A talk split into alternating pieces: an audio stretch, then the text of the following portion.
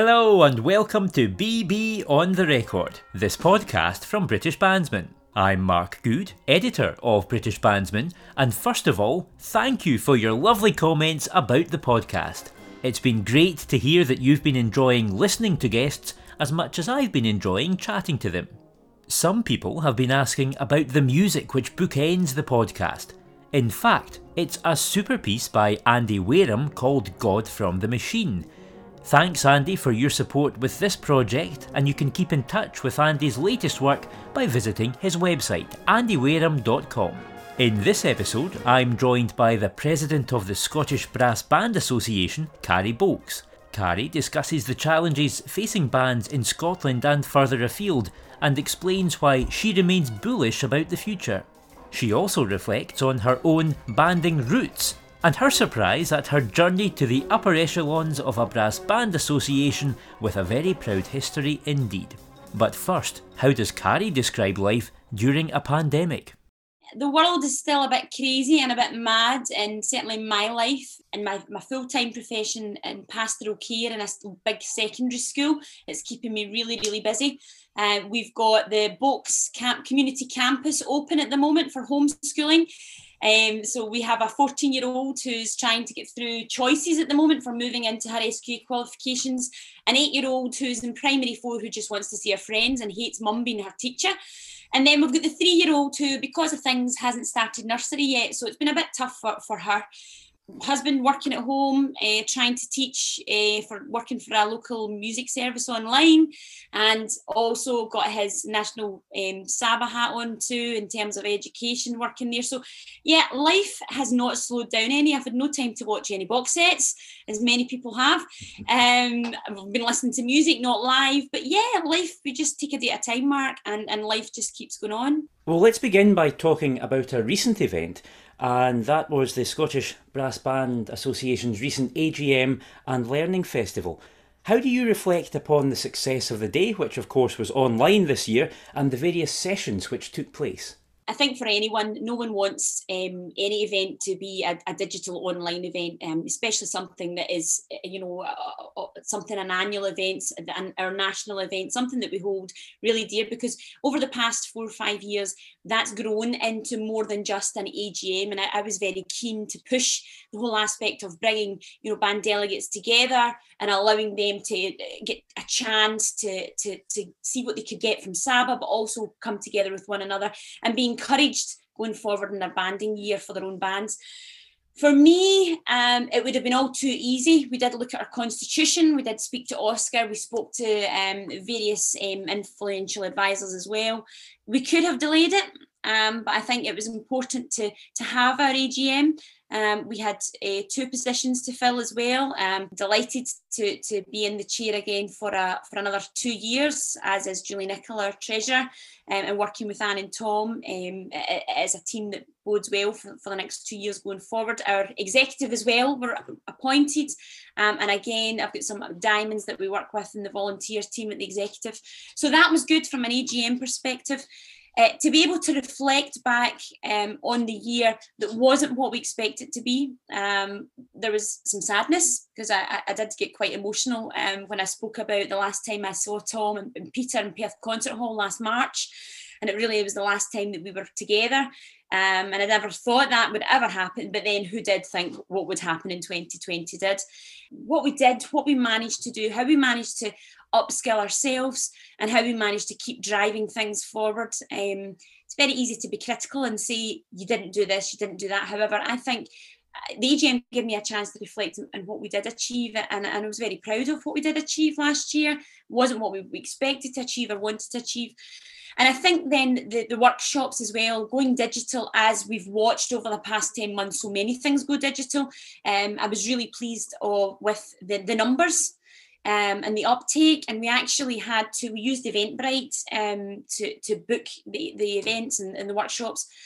And I think having to, I remember John coming through on a couple of occasions saying, we've sold out, you know, and, and, I know that Ryan Bradley's session, his first session sold out within, I think it was with less than a week. Um, so that was really positive to see that we had, we had um, interest, and not only from our band delegates that would have attended the actual physical event, but from from music professionals, from local authority. Um, employees who were looking for CPD um, across the border in Northern Ireland and Wales because of our Celtic Connection workshop or our session that I I was particularly keen to have because I think I think the Celtic Connection workshop or session allowed us to, to look outwards and to be encouraged from other nations that are actually at the start of their journey or trying to overcome some of the barriers and hurdles to becoming a unified uh, body. So that that's been really uplifting for me. I found that really uplifting to connect with Alan and um, with Graham.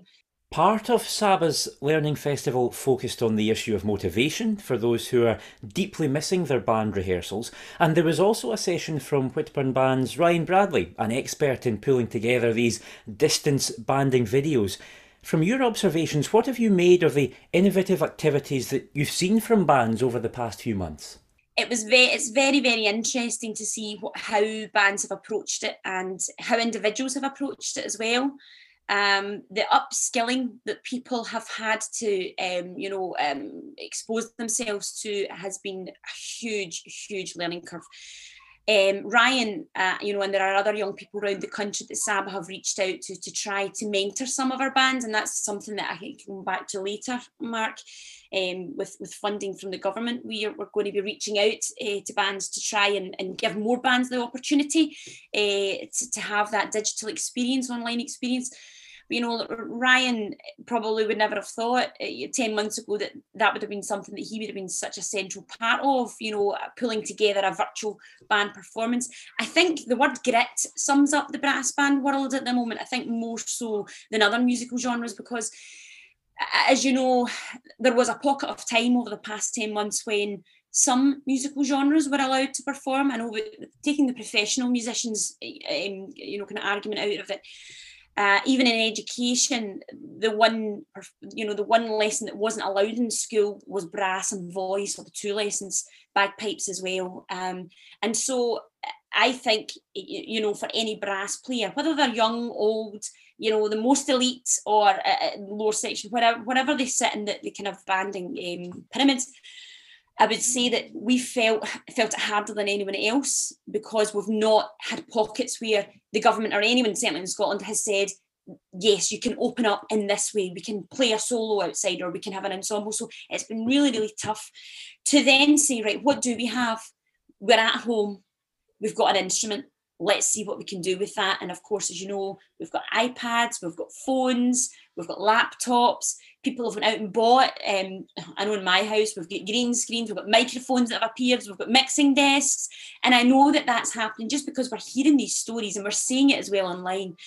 It's happening all around the world now, um, and all credit to everyone that's doing it because that's something, in my opinion, yes, it's been tragic, but we need to still hold on to some of this and use it because one thing that digital technology has allowed us to do is break down barriers you know you can be anywhere and that was obvious at the learning festival as well you can be anywhere and in the flick of a button you can connect it's not in my opinion and this is just me speaking i love listening to things on live i've loved watching you know performances on youtube and they're there forever for people to go back and look at rather than just a live experience at Perth Concert Hall I don't have the same emotional experience, uh, you know, as I would do in a concert hall listening to things. But to have that instead of nothing is definitely something very precious and very special and it's something that we will always be able to look back on but think of where we've come and it's it's truly it's been amazing um, and to have that grit to use that word grit again that's definitely something that our banding family and um, whether it's you know digital technology or just a player who's recorded something um, with, with, nothing round about them. Um, it de- definitely is what we are, but we're de- truly determined, and the grit, the grit's been amazing there really has been a tremendous display of resilience over the past 10 months or so, and all credit to everybody involved in that. And just one other point on Saba's AGM, because as you touched on, you were also re elected as president of the organisation. How do you look back across the years, Carrie, at your tenure so far? To think about how I got involved in Saba was very much a hands on involvement. Um, Alan Edmund was the gentleman that said, we're needing to get some female younger blood in here carrie come on come on board and, and try and help us on the stage make things move and that that was exactly what you, I remember it I remember it really well there was a three-legged bass drum and we wanted to try and improve things for percussionists at the time so okay, right, Alan, that's fine. I got on board. I, I, I think it was quite, um, at the time, I do remember thinking, what on earth am I doing here? Why am I getting involved with, you know, with these people? And instantly I connected with, with people Jen Fox, I remember, I remember Linda Patterson and, and, Julie Sanderson at the time, all were kind of getting involved. And Alan, Alan Edmund was very much interpersonal, a driver, just wanted the movement to you know progress and keep going. And it was it was great. So it was a really exciting time. Um, since then, I would say I would like to think that everyone sees me very much as a, a person who is very much hands-on uh, and very, very passionate about protecting what we have. And that's what I've always tried to do. I think we're very special and we're very unique. We have got a lot of history and heritage that we can't forget. We're a voluntary organisation, but I do think, and I would like to hope that we are professional in our approach. Um, highlight for me as well was being involved in the European Brass Band Championships in Perth. Um, you know, and again, as a people person, reaching out to people at that time and making lifelong friends. I mentioned Graham and I mentioned Alan uh, Davidson in there as well, the EBA delegates, um, then becoming EBA delegate. And then um, the ill fate of Peter Fraser, who Peter took as vice president, and I I wouldn't say actually internally I, am that confident. I would never have not proposed myself or even said to anyone to propose me for a, for a position um, in the trustees. But it was very much Peter was ill. I had been working in events. There was subcommittees within SABA, and I was encouraged and nurtured by by the the, the young men round about me. My other husband, as I talk about Tom, um, and from there, market's just growing. I, I seem to be someone who can't say no. Um, I enjoy, uh, in fact, I don't enjoy, I absolutely love what I do. All my, my free time and my, you know, is, is banding and, and not just my local band, Irvine, but more about the national approach because I think strength in numbers in the brass band community is so vitally important. And the diversity is amazing. You know, you've got young ones, you've got old ones, you've got young ones sitting next to old ones. Um, you, you know, your elite performances. I was talking to Philip Harper during the week um, and talking about Cory and you know, 17 times champions now, and, and having having people that are I class as friends. I just find it's it is a truly amazing um, you know, genre, musical genre to be part of. And I'm so very proud that Saba has it all. We have National Youth Brass Band under our wing. We have the community banding. We've got banding bands who go to you know the, the European finals and represent us and they're flying the flag. So I, I do hope that you know I, I I am a driver. I'm very much passionate, and I hope that you know those that come along in the journey with us that volunteer can see that and it gives them some encouragement.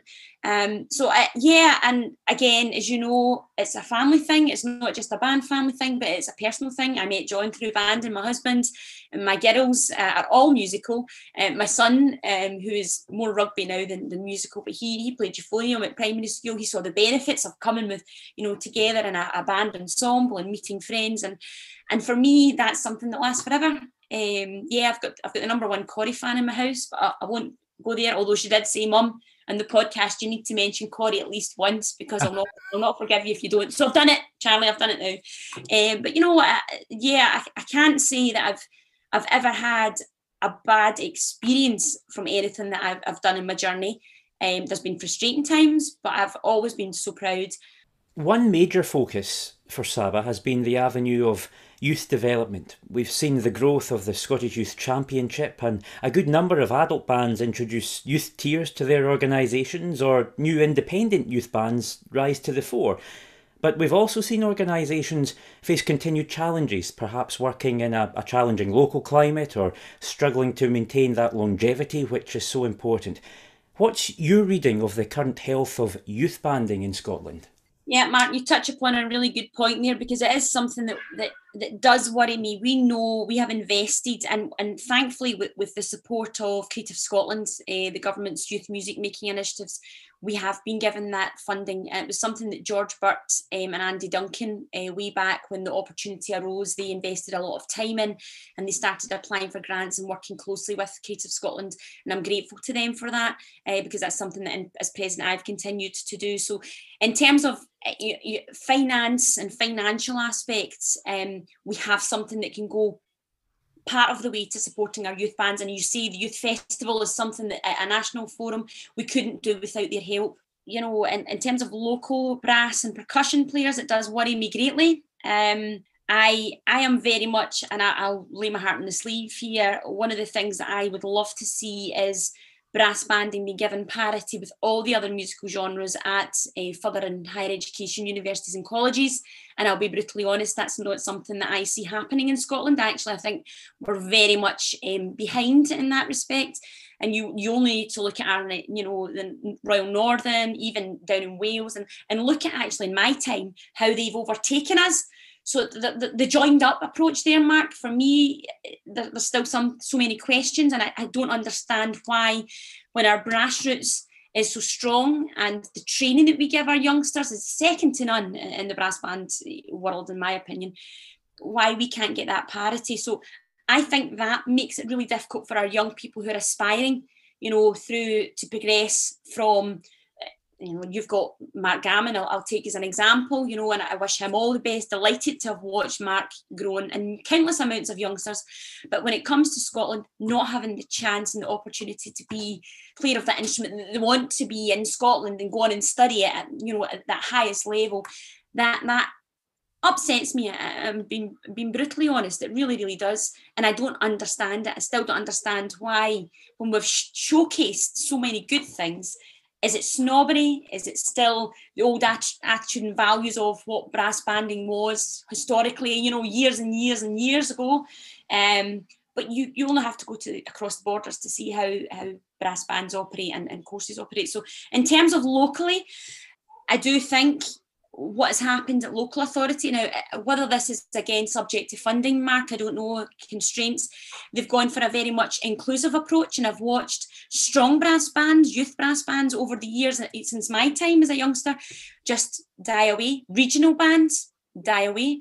Um, and again i can talk about locally what they have gone for is an inclusive approach of a concert band can tick so many more boxes than a brass band can. However flip that in its head where do the soprano cornets and flugels go and you know all of the other instruments that that actually possibly could be lost in Scotland.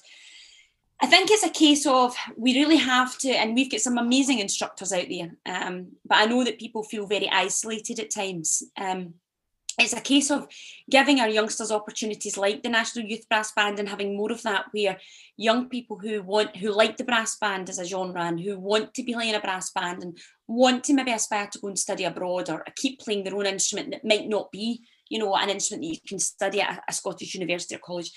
I think it's a case at that point of giving them opportunities to come together and reinforcing the message that what they do is as good as any other musician. Um, but it is it's becoming it is worrying and it's becoming more and more of an isolating experience. I don't think covid is helping and i do i am concerned for the next you know couple of years as to when we come out of this um, who will still be playing what youngster might have turned their hand to let's say for example a sport um, or another pastime. Um, you know yourself it's very easy to fill your banding nights with with other things because so many and for a young person who's very much working with teenagers myself it's very much the here and now it's very instantaneous their their life. I, I, I do fear as to how we keep motivating them to play especially in their own because I don't know if you remember but the social aspect of, of being a teenager and being a musician, being a bit geeky, but there's other geeks round about me. You know, that that's what kept you going and and that's what fills your soul and, and drives you forward. So there's there are lots of worrying times, Mark. Um, and I do think not being able to physically come together will really take its toll on young people. Um, I do know, for example, we, we still have our summer course planned. The National Youth Brass Band summer course is still planned. Um, we had a meeting with Strathallan where, where we would attend um, every year. It's still in the very much in the cards. As you know, health comes first. We will be led by whatever the government say. It may be the case that that will be the first time our young people come together and play but they will come together if we can make them come together because I think that is a vitally, vitally important um, experience for them um, to drive them forward. In terms of the local government, uh, just to go back to that as well, SABA is a stakeholder in MEPEG and HITS. Um, John, in his capacity as Scottish Education Officer, sits on the, the boards as an advisory board and is involved now as an independent advisor working at St Andrews with, with the projects up there that are happening. So we, we do try, and we we also have a very small pocket of money money for for research into pathways because the pathways experience for our, our elite youngsters is something that I think we have a duty of care to look after not just the grassroots, not just the community youth bands, but also youngsters who want to go and make it their profession, who want to make it their career. There's so much to chew over in your response there, Carrie. A couple of acronyms coming our way, I think, HITSE head of Instrumental Teaching Scotland and MEPEG, the Music Education Partnership Group, two prominent organisations. And you also mentioned the, the pathway for those perhaps aspiring to study music when they leave school, the current situation where there may not be such a brass band focus. You touched on the National Youth Brass Band of Scotland, and I know that there are lots of youngsters really hoping that the world is in a place where the summer course can happen later this year. From a practical perspective, and this relates to NIBS, but no doubt many of SABA's other activities, the organisation receives, of course, a good deal of its funding from Creative Scotland, and clearly there will have been some events or projects that just won't have been able to take place because of the pandemic, uh, but for which there will have been some funding allocated. Tell me, Carrie, about how that works. What happens? Does the funding roll on to the following year? What we have been doing since last March, April time. In fact, um, it was myself that approached uh, Creative Scotland because obviously there was huge concerns around our activities for 2020, especially with it being our 125th anniversary. Um, and we, we had got funding from, from Creative Scotland for that. What we have to do is something that's called an alternative COVID 19 return form. So they look we we we applied for the funding for last year we actually have three current funds open mark just now um one that is continuing from the the period that begins in April 2018 to 2020 March. That's strange. Um, so we've still got a pocket of, of that, and that's our youth band startups because there was bands in the pipeline line that were due to start last year that didn't start. The, the alternative uh, kind of fund spend is around composition because we appreciate that bands just now may not have music that's appropriate for the digital world. And so we have um, approached four composers, and it, the music will be uh, available for all of our bands, um, but it's, it's funding that we, we had left over. We then had our, our funding grant allocation of £90,000 um, from April 2020 to March 2021 with the caveat that if the event couldn't go ahead, we looked at an alternative means of delivery. So, as a prime example, the Scottish Youth Festival um, in November there, we did have our Scottish Youth Championships, as we call it, and we also had some workshops. We tried to include some mentoring around that, and Creative Scotland were more than happy to support that because the key, and I, I use this all the time, I repeat, I said it in my Easter message, said it again at Christmas time, is to stay connected you know, and whatever that means, however we can connect, um, and that's what they want us to do. We had also um, some some of that fund was allocated more towards digital technology, so purchasing of some microphones, not at a great cost, but that was something that we needed to do. Some mentoring as well for some of our bands who had never done it before. I can think of band youth bands around the country that initially said to John when he called them, "No, that'll be too much for us," but then with a bit of work, with a bit of support, you know, just just sharing ideas. It's been happening for the past ten months anyway. Um, they, have had the encouragement, they had the confidence, and they submitted something. So eh, and hopefully that will that will build and build to you know in, in the months to come as we still remain in a restricted way. The funding for our National Youth Brass Band, um, again last year, um, if, anyone, if you can recall, and, and the listeners recall as well, we did put on an alternative course last year uh, not ideal by any manner of means, but last May I got I had a Zoom call. I think it was probably one of my first Zoom calls, you know, um, and I got all the nibs, the conductors and, the tutorial team from the three bands together, and they were fantastic. I said, look, here's what we want to do. You've not seen it been done before. At that point, the National Youth Brass Band, Brass Band of Great Britain, I think we're talking about postponing, just cancelling. There was going to be nothing in terms of summer summer courses. I said, no, we need to do something. I know and it, this isn't why it happened, but as a mother myself, my my you know my 14 year old was absolutely gutted. She loves her, her nibs friends. She loves, in fact, she talks probably sometimes more to her nibs friends than she does to her, her school friends. And and she was holding on to this getting back in the summer as as even the staff were. Didn't happen, obvious reasons. Um, but the team just embraced it, and you know, again, it just it just makes me so proud of who they are, of what they did, of how they reached out, and we got funding for that. Um, and that's what Creative Scotland had said. You know, there are so many freelance composers, conductors, musicians whose bread and butter has just been wiped out. As we know, we could talk, sit here all day and talk about the arts, the industry, the theatres, and what's happening. It's tragic, um, but th- that was what they were keen to do. So, so our funding has allowed us to continue to you know, um, provide expenses and, and, and some sort of employment to, to those that we would have in normal times. Now, I know when you take to the stage, Carrie, in normal times in Perth at an event like the Scottish Championship, the audience will often hear you emphasise that there's a place for every age and stage in Scottish banding. So let's take a look towards the other end of the spectrum, as it were, to those who maybe don't define themselves in the youth category. Over the past few years, uh, we've seen the loss of some events from the contesting calendar, though it shouldn't all be about competitions. The recent Learning Festival is a great example, but how else would you say Saba is catering for those in the adult realms of Scottish banding? I think it's very difficult um, to talk about we, we individually cater in the sense of the way in which you could compare us to youth because what what happens with youth is very structured and it's very obvious it's out there it's at a national level.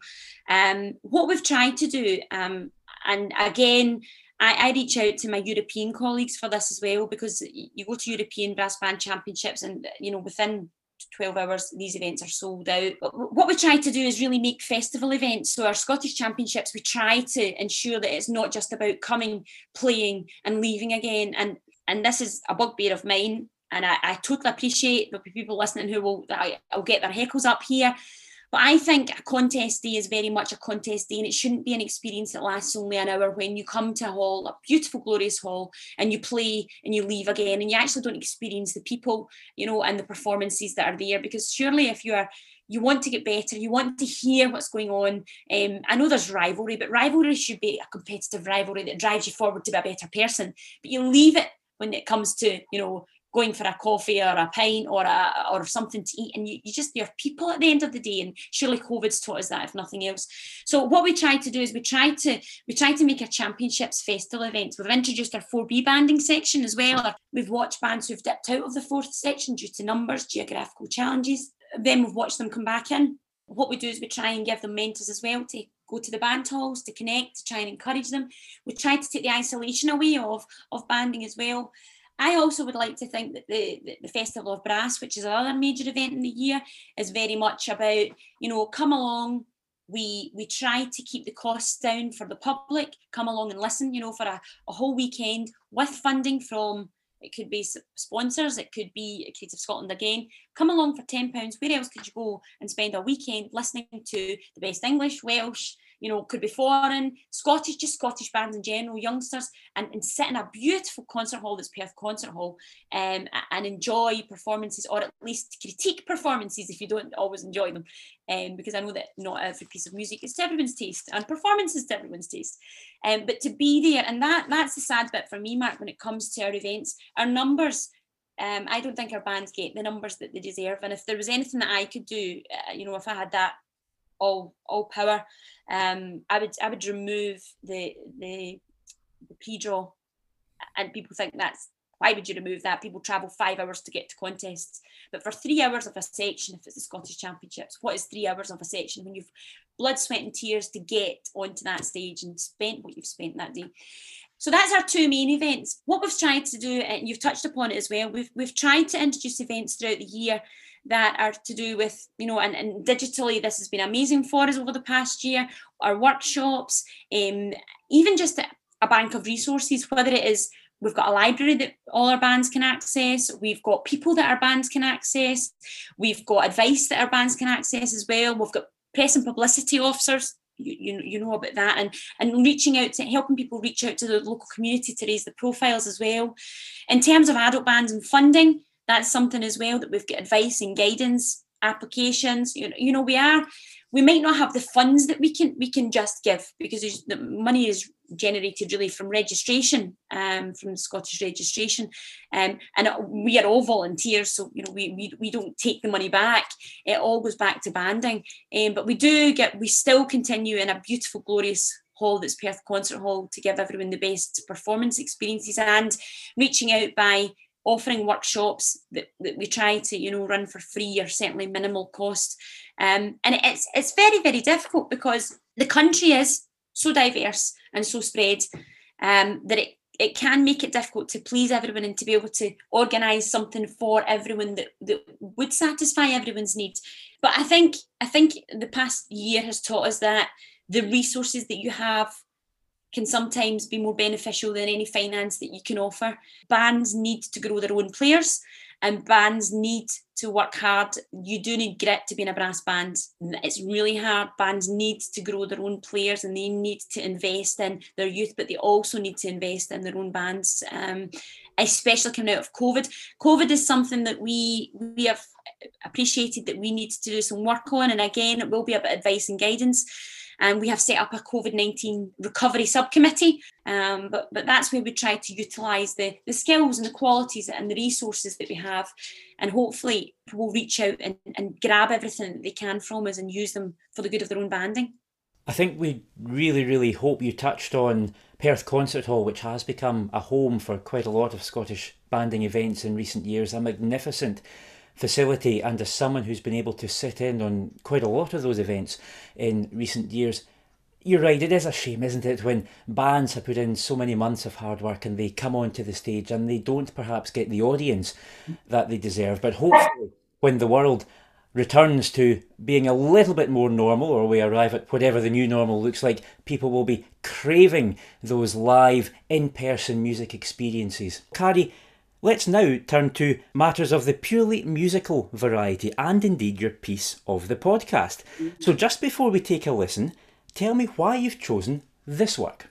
Well, Mark, this was so difficult. I'm sure that everyone that comes on to your, your program will say exactly the same thing. Music is so emotive. Um, and since primary school, I've been involved with brass bands, and for some reason, unbeknown to me, um, I have it's just the instru- instruments, you know, brass band instruments are the instruments that just get me um, and and certainly move me um, and and live with me forever. I started playing a bell clanger when I was in primary five. That will mean something to many people. I played um, all the way through. I, got, I think I ended up in a, a lovely baritone that my daughter actually played at one point when she started. Um, and then the instrument uh, um, the piece of choice uh, is very much about this instrument um, that I played um, way back. Never ever would proclaim to be anything even close to, to the soloist in this piece of music. The piece of music also um, is one that has got lots of fond and sad memories for me because I remember being at Brass in Concert and, and we talk about live music again, Mark. It was lovely to watch uh, on the stage because there was a connection with father and son that day. Again, the band that I saw that day is a band that is is very favoured in our house and still to this day is. Um, but the piece of music brought me to tears that day. But again, since then, it was actually played at my wedding. I walked down the aisle to this piece of music, and the band at the day was the band that my husband was conducting at the time, Dun Doon. So it was made up of, of friends and, and players, and, and still dear friends now played in the band. The conductor in the day when it was played at my wedding was Alec McCutcheon, who was a brass instructor in the area, but my husband's best friend. Um, so many brass memories there for him. Um, sadly, he's no longer with us. We, we lost him tragically um, a few years back. But John's best friend, Dave McKellar, who is the solo euphonium player, and this might lead on to thinking about what I'm, I'm going to say. Uh, he played for us that day, so he had he had an extra job to do that day as well as be best man. He was also the, the, the soloist that day, and I remember him saying he felt so nervous, as did I, because it was my wedding day. It's a very reflective piece, an emotive piece, um, but it comes from Karl Jenkins, our man, and the piece is Benedictus.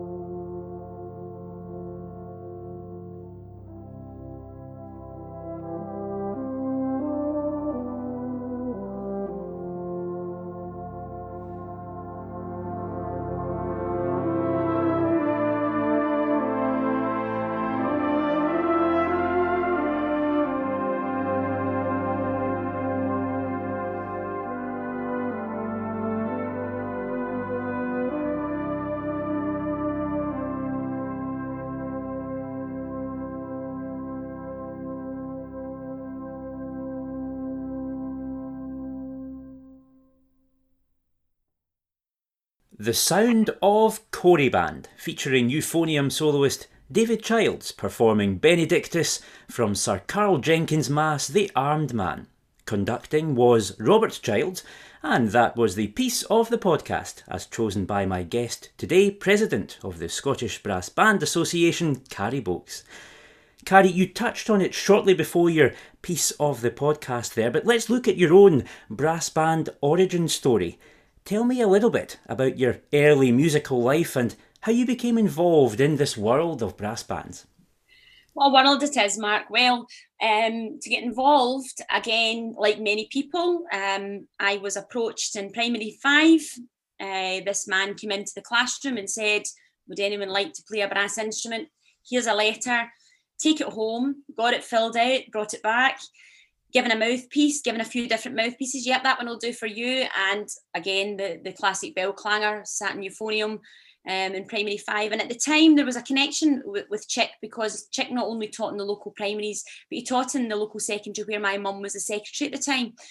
Um, and my mum's as outgoing as myself, and she very quickly became an adult helper for all of the youth band trips. Um, she was there doing tuck and all sorts of stuff. So she just she just was a great help. Um, and Chick, you know, very quickly, again, his personality became a friend of the family. Um, and so the journey began. And Chick really exposed me to, to brass banding. We played uh, in the youth band, and uh, we had a band on a Monday, we'd band on a Friday, we'd band on a Saturday morning. Um, and the, the youth band on a Saturday morning was young people from lots of different authorities, uh, sorry, lots of different um, secondary schools, primary schools. There was an excess of 80 youngsters there, and you never thought twice about it. There was just loads of people. I think there was about 10 euphoniums sat in a line, very much National Youth Brass Band kind of level, but that was it and I met loads of good friends. Um, you know, my best friend growing up was a fellow euphonium player. There's a couple of uh, local um, teachers just now that I work with in the authority who were really good friends as well growing up. And then it got to a point where I'm still playing brass. I was entering all the, the music festivals. You know, we would go in the back of the minibus and the ensembles. We would have a great time. We would stop for fish and chips. Just all the memories that you think, I really like this. I like the feeling of, of, what you know, what being part of a brass group, a brass band, an ensemble, uh, kind of brings. Um, the winning wasn't uh, as important as the friendship at the time. Um, and then the Irvine and Dreghorn senior band rehearsed in the school that I attended, and I remember um, thinking round about second year, I think it was. Said, I really fancy hitting those drums, Mr. Keenan I won't say Chick, I'll say Mr. Right, okay. And uh, Heather Kerr Smith, who's an amazing percussionist, she was in the band as well. Um, and it, it just gave me a chance to play. And at that point in time, it was very much no percussion lesson. Um, there was no one there apart from Chick, you know, helping me. And very quickly, I found a spot in the band. I moved to percussion. I was still playing the brass instrument because I had to for, for school, for my qualifications, and I still got my brass lesson. But it was quite obvious that it was really percussion fed my soul, maybe, shall we say, a bit more. Um, very good for uh, the energy and, and the burst that I had because I was quite sporty as well at school. But I did, I, I loved, I loved being louder than everyone else. I don't know if that's still to this day. Um, and again, I, I, then Chick got me lessons. I do remember going up with with Chick at the time to Kirkintilloch band rehearsals because he conducted them. I met Frank Renton there. Not that Frank would probably remember that because I was just this wee, you know, spotty teenager who was quite quiet when she was exposed to the big bands. But I used to sit in band rehearsals and go, "Wow, this is just phenomenal." Um, and again, there's nothing quite like being part of a live brass band rehearsal and, and you know, and being and part of that kind of experience. Um, and then I kind of went through school thinking I would like to teach. Always wanted to teach, but I fancied teaching music. Started to learn. Um, it was organ, not piano. And Chick thought, yeah, well, we need another instrument, right? Let's get you onto bass trombone. And I think at that point in time, that's when I said, no, I can't do a slide instrument. Sorry, Mark, it wasn't for me. Um, and yeah, I, I, decided to to apply to do a, a, degree in English and music. So I started in my first year and on a Wednesday, I used to, it was at Glasgow University and literature was very much in focus four days a week. And then I would go along to the Royal Academy at the time, it was in Glasgow on a Wednesday, but it was very much the history and the performance was not the focus. And, and for me, very quickly throughout my degree, I was driven towards the literature side when music was very much the passion and the hobby. And to this day, it, it still is and it's interesting because I'm having conversations with my my eldest daughter just now about careers and pathways, and I've even had these conversations with kids at Nibs. I'm really glad that I kept music as a hobby. Now, whether I would have been talented enough to be a, a performer or not is, is irrelevant now because I'm too old to even consider that, you know, the what may have been. But I am so lucky that and I've said this to my dearest friend Richard Evans once upon a time. I can walk away from this at any time if it was to go wrong or to be soured in anywhere. Whereas just now, it's very much about living the dream and the sparkle and the love of it. And there is nothing better than having a love that is music and brass banding in particular, which really does feed my soul. Um, just to hear my daughter playing or, or John playing his cornet, that certainly gives me goosebumps. Throughout COVID, it's done it for me. Um, Charlie and John have been doing some duets as well, and it's fantastic. I've hit a triangle um, in a virtual performance for the West of Scotland event. I think that was the closest I got. Oh, a bass drum as well um, from the kit that's in the loft. Uh, but very little has been done in terms of percussion in the house. I think that might just push my dog over the edge, if no one else. Uh, but you know that that was my journey. Um, and when it comes to watching other youngsters, especially in the children's band, when you see them starting and they're really hungry and passionate, it just reminds me of what I was like. You know, and if I had had the chance to be part of that National Youth Brass Band at that age, or if I had probably been that talented, the potential there is just phenomenal. It's uh, it's know it's just it's just a beautiful thing to watch, and I just I just love just being the person that kind of helps to facilitate it all now and you really are giving back um, so yeah that's that's that's how my musical journey kind of started and now for me i'm very very fortunate to have it as a as a hobby um, and it's it's not you know as my I would say it's my life actually um, but it, uh, certainly it's it's certainly the passion that I've that I have and it will never be soured. It's it's always going to be the passion. It's always going to be the passion for me. And there was a name which cropped up a few times in your response there Charles or Chick Keenan, a familiar yeah. face and name in Scottish banding and someone whose education career um, a lot of which was spent in Ayrshire and over in Inverclyde as well. And I know a lot of people in professional and community music making can point towards Chick as having played a major role in their musical life. So, Carrie, let's now look forward. The banding landscape in the UK is continuing to evolve. Over the past few years, we've seen the growth of Brass Bands England, and there's now a fledgling organisation in Wales too. Along with the association in Northern Ireland, how do you hope to see these organisations working together in the months and years to come? Well, we had a meeting which was looking at the, the idea of a brass band passport um, or a musician's passport um, to travel to Europe, obviously with Brexit um, now being in full force and the, the, the fallout of that, the difficulties it's going to there's going to be for whether it's the elite bands like Cory travelling to the Europeans. It was meant to be Malmo this year, and that's how it was raised in, in Parliament, and that's why we had the meeting. Um, now, whether it's uh, you know, or even bands like Perth, who are very much tour bands who love to go abroad and, and have exchanges as well, and youth bands. You know, there's so many youth bands that will go, school bands who will travel. So, so that's something that we're working together with the other three nations to try to, to you know, to to make sure that this is given real thought and there are there's no more red tape around anyone wanting to go and travel um, you know, in, into Europe. So working together there um, as the EBA delegate, uh, get, I'm very fortunate to meet all of the other uh, EBA nations um, and have, I believe, you know, friends across Europe now. And I've found that especially during COVID, where you're very much disconnected, looking outwards and looking beyond Scotland has been quite encouraging for me because you know to give comparison i think northern ireland and wales as a group of volunteers who are managing the organisations um, which is different from Brass Bands England, who are very fortunate to have so much generous funding and, and very many employees in, in their organisation. I am trying to strengthen numbers again and, and, trying to connect with certainly the Celtic nations, whether it is to organise workshops, whether it is to share the resources at the moment during COVID. Um, we even spoke about some of our young people coming together and doing virtual Celtic performances. This is all kind of in the pipeline, and we're going to be meeting again um, in mid March just to, to take some of the ideas forward. But even offering things like advice in terms of structure, infrastructure is something that you know we've been looking at. We definitely have to we ha- definitely have to work together. Um, and that's one of the things again to go back to the digital world mark that it's allowed us to do. We've been very fortunate that it can break down so many barriers. Um, so in, in terms of how we see things going in the future I'm very keen for a celtic connections forum um, you know uh, to, to, to continue I also know that even in terms of players and player movement, and in terms of the uncertainties around employment, you may find that more players will be channel hopping or you know hopping across borders. And so looking after our players and even helping them to connect if they have to move for college, for work, um, for opportunities, you know, that's something that, that we look at. Um, so not only at the government level have we been working together, but we still even at an infrastructure level and a, you know a kind of personal level, personal scale, we hope to work together too. And just as we come to the final moments of our conversation, with the very occasional bark from your end and the more than occasional screaming baby boy from my end, um, how do you look forward, Carrie? What can we expect from Saba in the months and years to come?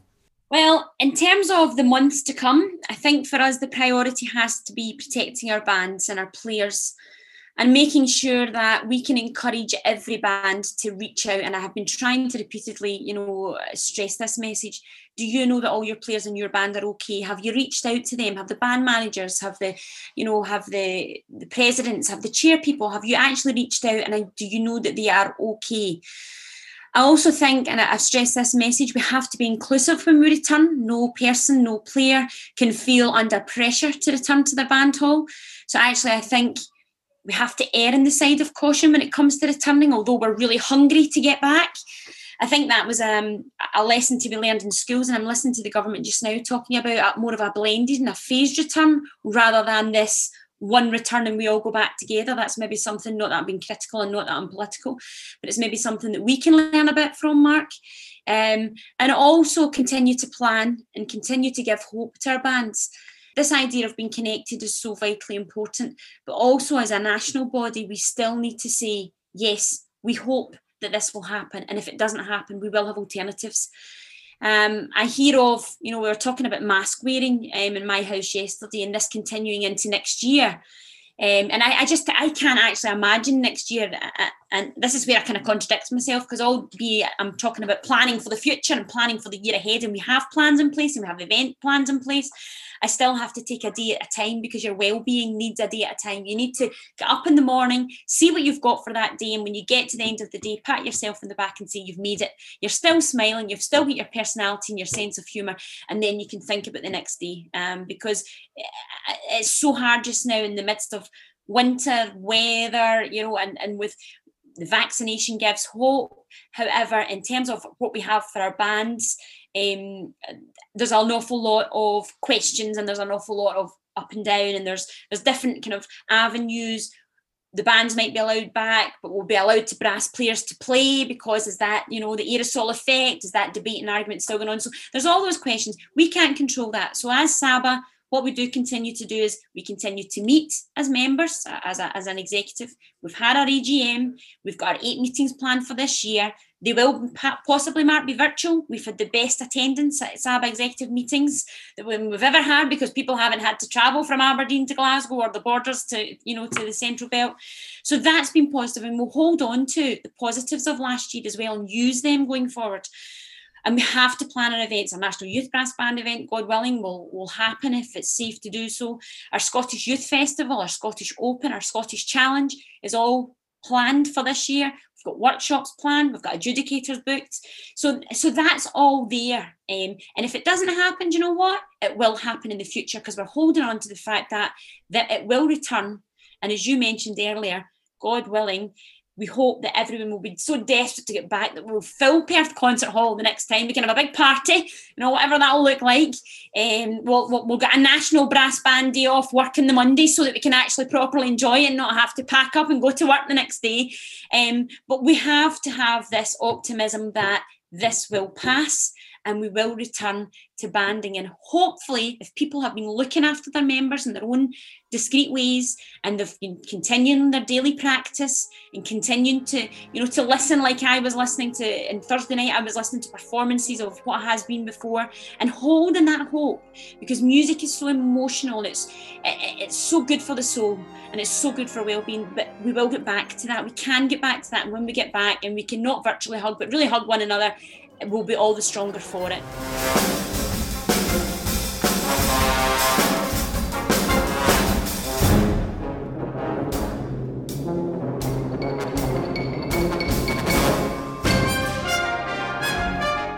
That's it for this episode of BB on the Record. Thank you to Carrie Bolks, and thanks to you for listening. Do get in touch about anything you might have heard on the podcast. You can email info at britishbandsman.com.